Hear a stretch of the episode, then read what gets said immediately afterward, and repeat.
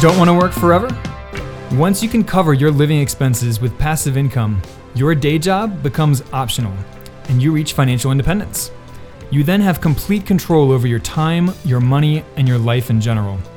Spark Rental founders Denny Supplee and Brian Davis, me, are here to help you build rental income, ditch your day job, and do what matters most to you.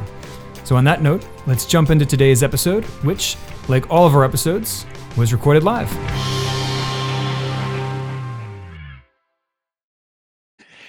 Hey guys, Brian Davis and Denny Supplee here from Spark Rental. Happy Tuesday. Hello, everyone. Or, or later days if you're if you're listening to the podcast after the fact. But we do broadcast this live every Tuesday at two o'clock Eastern, 11 a.m. Pacific, through our Spark Rental Facebook page. So it's not all pristine and perfect and edited and touched up and after the fact. Uh, you know, it's it's raw and live. But the good thing about that is you guys get to ask us questions as we go and have have a dialogue on here, and it's not just Denny and I talking at. You. So last week we talked all about how to deal with bad contractors because. I personally find that contractors are one of the most difficult parts of being a landlord, being a real estate investor. Uh, Denny's married to a contractor, so I know she agrees. Uh, and uh, today we're talking about anti landlord laws. So, cities and states with extremely tenant friendly laws that make life really difficult for landlords. Um, you know, the the eviction moratorium has really opened a lot of landlords' eyes to the not only the anti-landlord sentiment that's really been growing in this country uh, for the last few years, uh, but also how regulation can really impact your bottom line as a landlord. So, Denny, you know, let's let's talk first about just the the context of rising anti-landlord sentiment and regulation. Um, you know, eh, the calls for rent forgiveness be, that are becoming more and more shrill all the time. Um, I mean, w- what are your thoughts on this?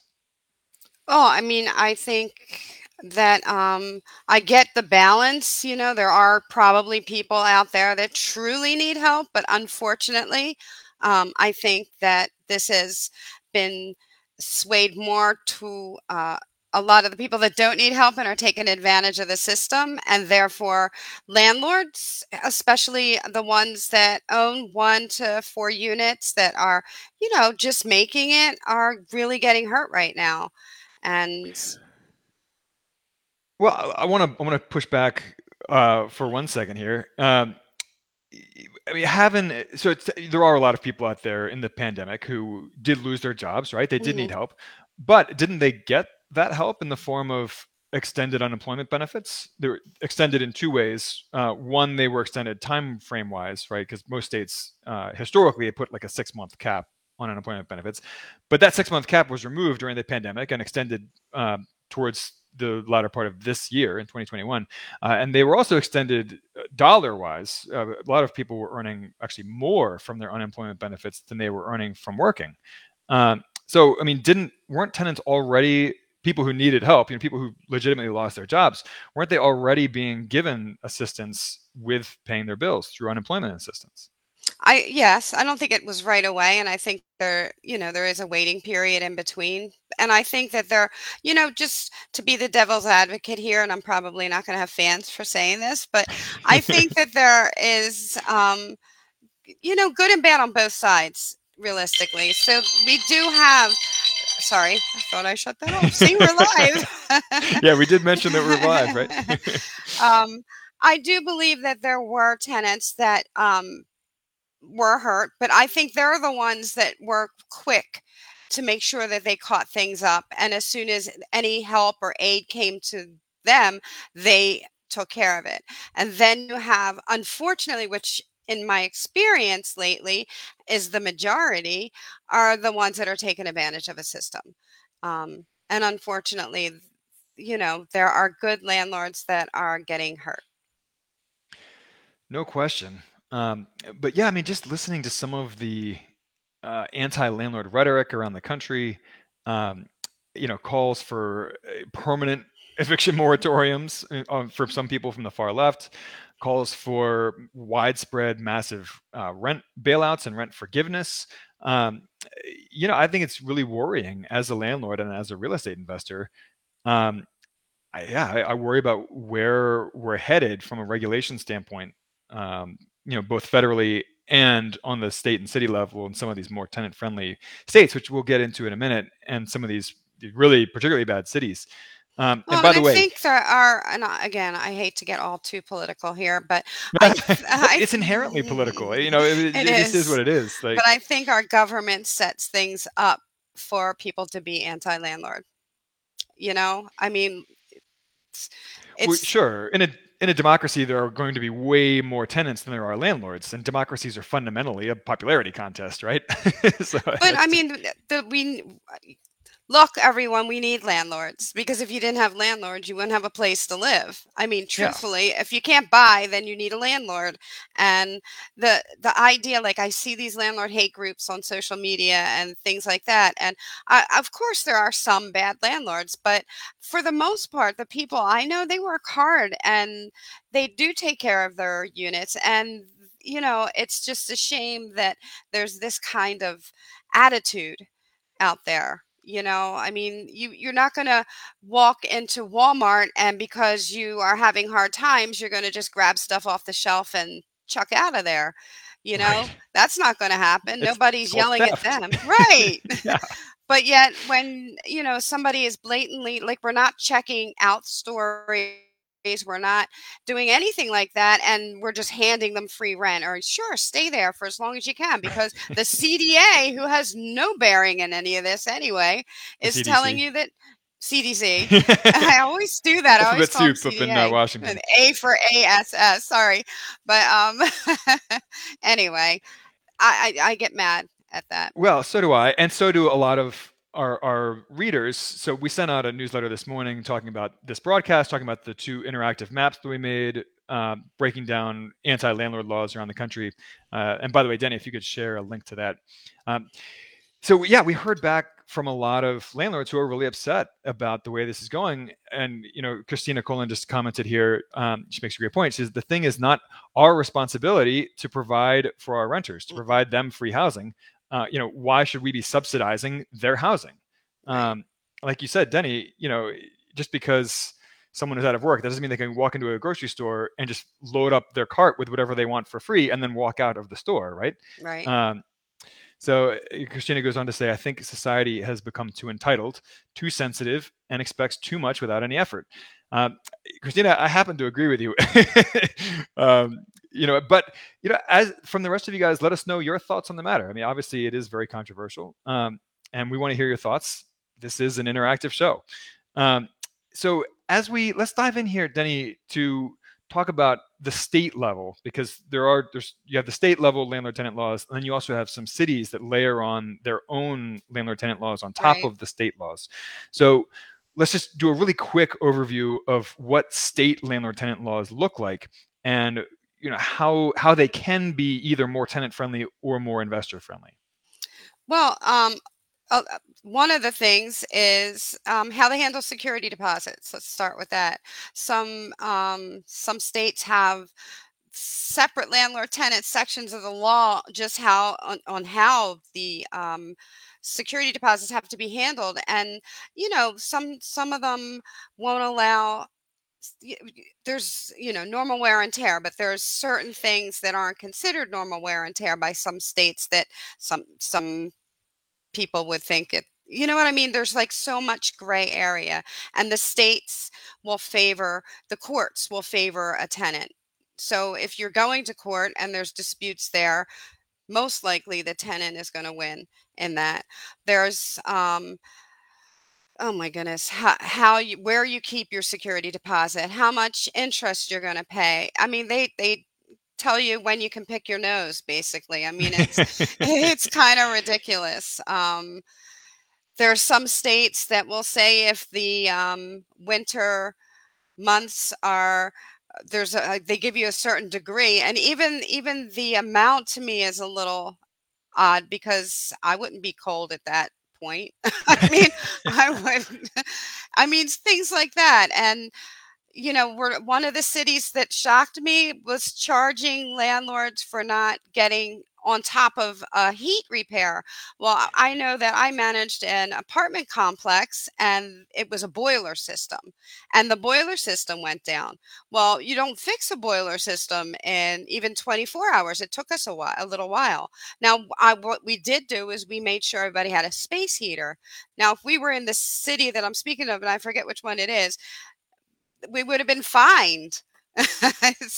so, I mean, it, it's just it's it's tough and i i know um i tend to be a little softer on certain things so i like I, I know brian says a lot of like don't invest in these cities and i mean sadly we some of us need to invest in these cities because housing needs to be provided but um no one has to invest anywhere. No you're you right i mean we don't we don't but i mean i guess what the what astonishes me here too is what happens though is the landlords are going to stop. People will stop investing in these cities, and um, the prices are going to plummet, and and then who gets hurt? Any you know every it's it's like a lose lose situation. But yet we still have these lawmakers tipping the scales. Of course. So, you know, and Kevin Thompson, uh, to that point, says it's helping to create a rental shortage. These regulations encourage landlords to sell, especially when there is a current housing price boom, um, and also contributes to sky high rent increases uh, because of the same thing, right? Because mm-hmm. you have a, a, rental shortage, so there's not enough t- supply, um, effectively harming the people they are supposedly intending to help. And Kevin's 100% right. In fact, uh, uh, we had a woman, Marina, comment on that article with the interactive maps that we just shared. Um, right. She commented this morning about how she is she has a rental property in Portland, or had a rental property in Portland, uh, which we're going to talk about in a minute as as a prime example of a terrible city for for landlords. Um, and because of the a recent set of laws that they just passed in Portland, anti-landlord laws, they're selling. They're they're and not only are they selling, but they're, they're selling that house to a home buyer. So that that unit is being taken off the market, right? right? It's it's no longer a, a rental unit that's available in that city. And so that's to Kevin's point, that's exactly what's happening. Landlords are just unloading their units in these cities, uh, driving up rents uh, and driving down the uh, the supply. So yeah, I mean you, you can't regulate your way to just make the market whatever you want it to be. Mm-hmm. Um, anyway, so yeah, a couple other quick comments about state laws. So you know, some states have very slow eviction timelines. In others, it's a little more streamlined. You know, they could have very low limits on security deposits. You know, such as one month rent, one and a half months rent, right? Um, as opposed to letting the landlord charge what they want. They could put low limits on fees, like late fees or NSF fees, uh, insufficient funds fees, about you know, which are bounce check fees, basically. Um, and they can so, they have yeah. forced um, amount of time before you can even collect a late fee. Yeah, and in some cases it's really long. Yeah, in some cases it can be thirty or sixty days that that when the landlord is not allowed to charge a late fee. So, you know, a few examples of particularly bad states as far as landlord-tenant laws. Uh, Vermont is is not landlord friendly. Delaware is not landlord friendly. Uh, Arizona, New Jersey, Hawaii, Rhode Island. These are states that are not landlord friendly at all. Massachusetts. Um, but I want to let's let's drill down to the city level. So every state has its own landlord tenant laws, right? Some are more landlord friendly, some are more tenant friendly. Most cities do not have their own landlord tenant laws. They simply follow the state laws. But some cities impose even stricter landlord tenant laws than the state laws. And these cities tend to be really bad places for landlords to invest, uh, just places where you don't want to own rental properties. So, and we're not going to spend too much time on each one, you know, otherwise we'll be here all day. But let's just quickly walk through the the ten worst cities in America for landlord tenant laws. So, Portland being number one, actually, which is where um, Marina was saying that she's right in the middle of selling her rental property uh, because of, of the anti landlord laws there.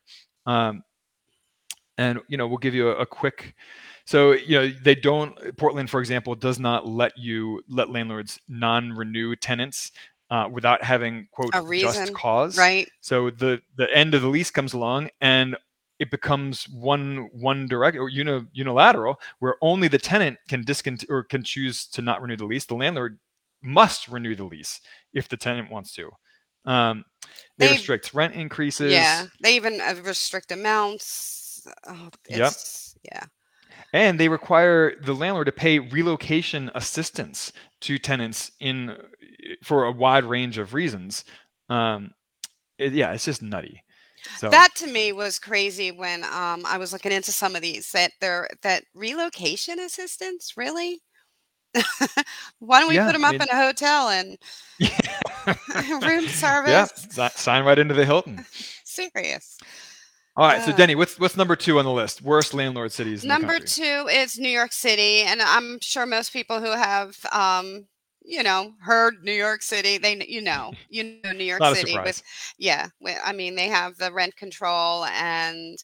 Oh my goodness, there is who can move in, who can move out, and it's it that's craziness. And there's um organizations for tenants and there's organizations for organizations for tenants. I mean, there's there's so much help for the renters in New York just to make sure that the landlords are are doing what they want them to do. Basically, I mean, so New York is and New York Tenants- is ex- is expensive. Oh, it's crazy expensive. Yeah, yeah. Tenants get free attorneys in New York City when when the landlord goes to evict yep. them. So the tenant breaks the lease, and then the city gives them a free attorney to to help them stay in their property, even though they broke the lease agreement.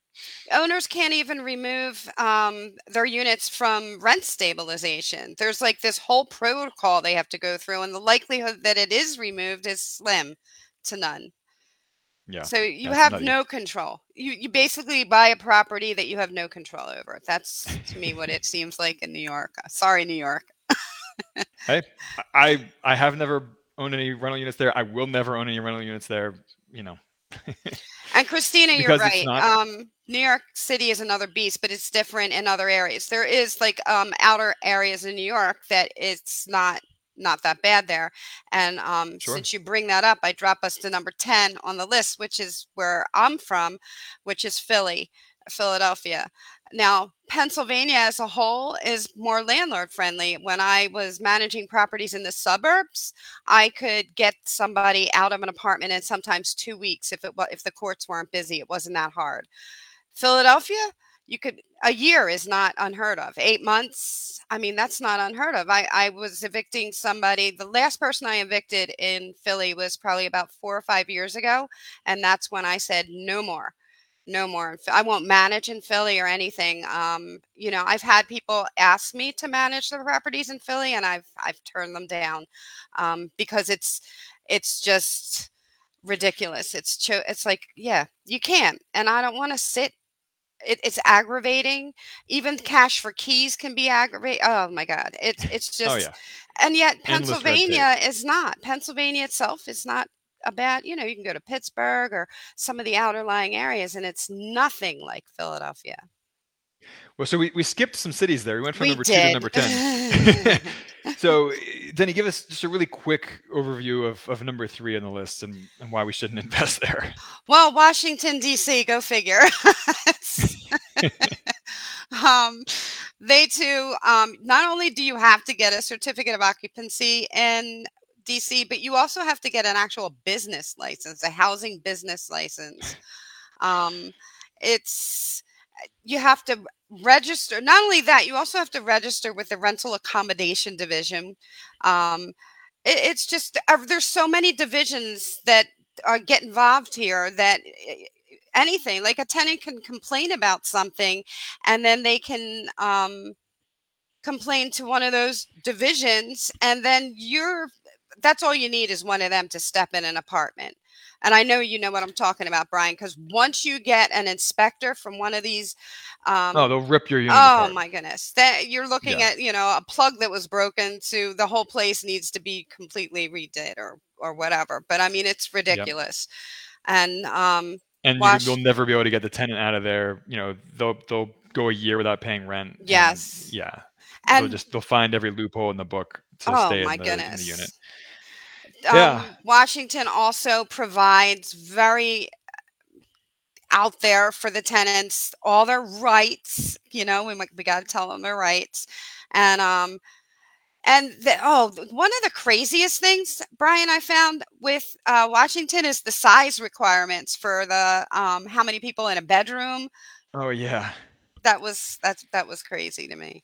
which But- again hurts the tenants because you know a lot of lower income tenants they might want to put you know multiple children in a bedroom uh, may- maybe multiple adults in a Mhm. bedroom you know sharing a room um, to save money right because maybe they don't have a whole lot of money and they're trying to save money by having more people in one one home Right. um, but uh, dc prohibits it you know allegedly to yeah, protect it, the the tenants.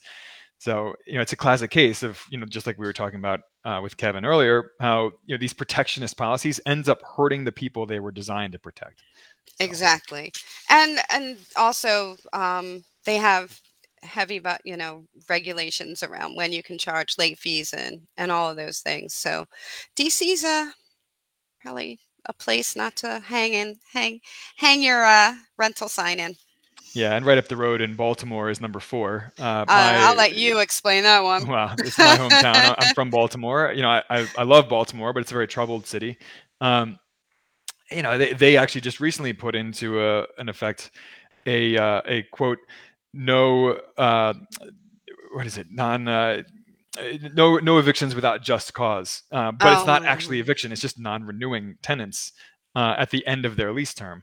Um, and there's all kinds of other crazy laws in Baltimore. You have to register with both a city authority and a state authority to pay fees to both. You have to, in between every single tenancy, you need to have a lead paint inspection, um, which is difficult to pass, by the way. Um, it's it's very difficult to pass. And there's just there's endless uh, red tape in Baltimore and, and rules that make life really hard on landlords. You have to put the security deposit in an interest bearing account, you know, which but and you have to pay the tenant interest, but you have to pay the tenant way more interest than what you can actually earn by putting money in a checking account or a savings account. So it's just it's crazy. Uh, anyway, I w- I don't want to get bogged down in any one city here. So number five on the list is Detroit in Michigan. Yes. Um, now, again, um, you know, we our most recent co-investing deal, um, we, we're partnered with Drew Sygit, uh, who's based in Detroit or right outside Detroit, uh, and we we bought a rental property there to fix up, but it's not actually in the city of Detroit. It's on it's on in the uh, surrounding metro area, um, and you know, to Christina's point earlier. Often you'll have these super protective cities uh, in states that are actually Right. have reasonable landlord tenant laws. Like Christina said, there's no rent control in upstate New York. Um, so you know you can you can invest around the outskirts of some of these cities in Mhm. many cases, um, just not within city Same thing with borders. Uh, you know, Pennsylvania. Most yeah. of them. Yeah. yeah. So, you know, Kevin Thompson says I would I would never invest in any of these cities mentioned for the reasons you've stated, especially after 2020. Um, he said on the flip side, the reason some people do is because certain areas like Hawaii, Southern California, New York City have experienced uh, accelerated appreciation of value. And even if it's a pain to be a landlord or even break even, it's worth it financially speaking years down the road. Uh, but I still don't recommend it, is what he says. Well, you know, I think that we um, forget there's a, a piece in there that's not really financial, but it's aggravation. And there is a cost to aggravation. No and. I, I think that sometimes I would rather make less and have less aggravation. Um, so, and that's something that you have to take into consideration too. Yeah, yeah, no question. And Christina says uh, there are some states that are super friendly to landlords, like Arkansas, uh, but rents are so low um, and not much in and not much investment. Why? Um, so you know, some some landlords like to invest in more affordable real estate. Um, you know, there's there's a diversification angle there, right? You know, you could potentially buy five properties in a, a low, you know, a cheaper market for the same price. You could buy one property in a more expensive market. Um, some people don't like to invest in in lower cost real estate. Um, and we're you know aside from things like crime or Mhm. you know bad tenants or anything like that um, you know there are plenty of parts of the country where those are not issues in affordable markets. Um, some people just don't like to do it because they think that the the headaches that come along with each door don't aren't justified by the cash flow provided by each door. Um, it's that just comes down to your priorities as an investor. Some people would rather buy like i said a bunch of these lower cost units spread around um, for the diversification value maybe one of those will be in a neighborhood that pops up in value um, Mhm. or not. Um, but and other people don't like it. They'd rather have invest more money in one property that potentially cash flows more. Um, so that's just a you know a judgment call for you as an investor. Right. Um, so let's we can wrap this up with the cities here pretty quickly. Uh, so Chicago, Illinois is number six, very unfriendly to landlords. hmm Um, and uh, and uh, Chicago, by the way, Denny is, is the city with the heat ordinance that you were referencing earlier. So Right. landlords can be fined up to five hundred dollars per day uh, if the heat breaks. So uh, that gets that adds up really fast. Uh, and you know, keep in mind too, when you have a, a major winter storm blow through a city like Chicago uh, and knock out a bunch of people's uh, HVAC or power or whatever, um, sometimes you can't get contractors in very quickly because every contractor in the city is out running around trying to to Take fix care all of these things. broken uh, properties. Especially it- now with the shortage we have as it is. Yeah, yeah, exactly. Um, anyway, something to keep in mind. Uh, number seven on the list is Los Angeles. eh, Major rent control in Lo- LA. Uh, a statistic that blew my mind about LA and rent control 85% of the rental units in LA are under rent control. 85%. Yeah. I I couldn't believe that when I saw that stat. Um, anyway, uh, yeah, there's there's crazy laws in LA. San Francisco is number eight. Um, again, just nutty laws in in Limits San on rent increases and Oh yeah, yeah. You can't have uh, quote no cause evictions, which is again what we were talking about. How you can't non-renew tenants at the end of their lease uh, if you want to. Um, the only the only plot twist on this entire list, the only surprise was DeKalb, Illinois, which I may be mispronouncing by the way. um, but all the rest of these are super uh, progressive cities that you know none of these are plot twists none of these are surprises the only one that was a little surprising was DeKalb just because it, it's a small city many of us have never heard of right. um, but yeah they they have all kinds of goofy laws. And then of course uh, denny you mentioned philadelphia rounding out the top 10 list at, uh, at number 10 and i want to give an honorary mention to seattle is another example of a really tenant friendly city that we're actually going to be adding to this list because it's it's also super tenant friendly very anti-landlord in its regulation. Um, so I I personally will never invest in any of these cities again. I, I have owned many properties in Baltimore um, over the course of my career, and honestly, it was just miserable. I'll never do it again. Um, I mean, I and I it's tell this- funny how it's different because my father was a, a big real estate investor and most of his real estate investing was in philly was in philadelphia but it was well, so are different, Then I'm yeah guessing. so so different back then Yeah. But yeah, I mean, I the last eviction that I had to do in Baltimore City, um, it took me almost an entire year. It took 11 months to get this person out because they were what we call professional tenants, where they just move from property to property, don't pay the rent, and use every loophole in the book to stay in the property as long as possible. Um, and you know, you can get away with that in cities like Baltimore that are super, super landlord friendly. I'm sorry, tenant friendly.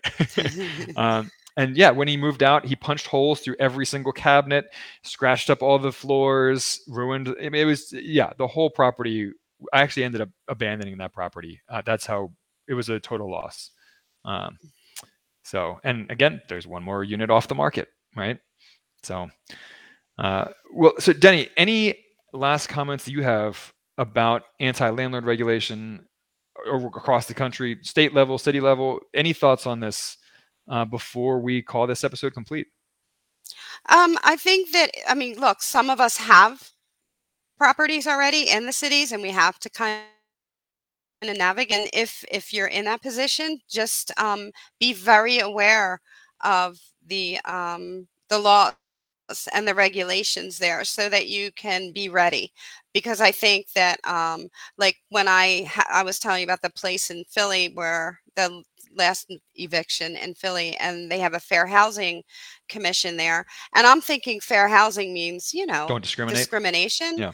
right well it, it doesn't it's a place where tenants can go and rile up anything to be honest with you and it's considered unfair housing um, and that's what this particular woman did and she there were legal fee- oh my gosh it was crazy but i i never heard of this fair housing commission i heard of it but i didn't think that's what it was and i think it's important for everybody if you have any properties anywhere you should know your laws big time No question. because you can't play um, ignorance in this stuff anymore you know No. not that you could before but No, you need to know the local laws and you need to uh, abide by them, or else you you'll get in all kinds of trouble. Fines. You know, there are criminal penalties in a lot of these cities, by the way. Um, which is crazy to me criminal penalties on landlords who violate these landlord tenant laws. Uh, Christina says sometimes we have to act like gangsters. LOL. yeah, well, you know, maybe maybe Vinny needs to show up with a baseball bat, right? Like, serious i'm gonna get a gangsta t-shirt for my gangsta landlord Uh, Kevin Thompson says, "Good info, thanks, guys." Um, and you know, Zenny, the other option is you can sell if you have properties in some of these cities, like Marina, the example we were giving earlier, the woman who commented on the article this morning. She's she's sold. They're, they're selling their their rental property um, and getting out, and they're and they're going to go and turn around and, and put that money Mhm. in markets that actually want people to invest in, in rental housing there. Um, right so you know where they will hope will probably earn higher returns for far fewer headaches and that's really the, the bottom line here. And it does it ends up hurting the tenants who are who these legislations are, are designed to protect. So yeah it- it's totally counterproductive legislation. Um, all right. Any final thoughts denny? No, I did put in um, the chat section or the chat area that uh, we have states state summaries for most of the states that will give you a background on what you can and, and can't do um, statewide. And then, of course, we have the article that gives you some background on your cities. But check your cities out if you are investing in them. absolutely all right guys thank you so much for joining us today we will catch you next week at 2 o'clock eastern on the spark rental facebook page have a great week See you later, guys. Did you know we offer a free eight video course on how to reach financial independence with real estate? It's super bingeable with each video around 10 minutes long, but packed with information. Visit sparkrental.com slash learn for instant access. And please don't forget to rate and review our podcast on iTunes, Stitcher, or wherever you listen. Thanks for joining us, and we will catch you on the flip side.